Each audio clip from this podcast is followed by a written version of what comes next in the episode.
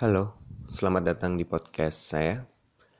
Di sini mungkin kita akan ngomongin hal-hal yang nggak penting, hal yang nggak perlu dibahas, dan hal yang nggak wajib dimasukin ke dalam hati atau pikiran kita yang sehat.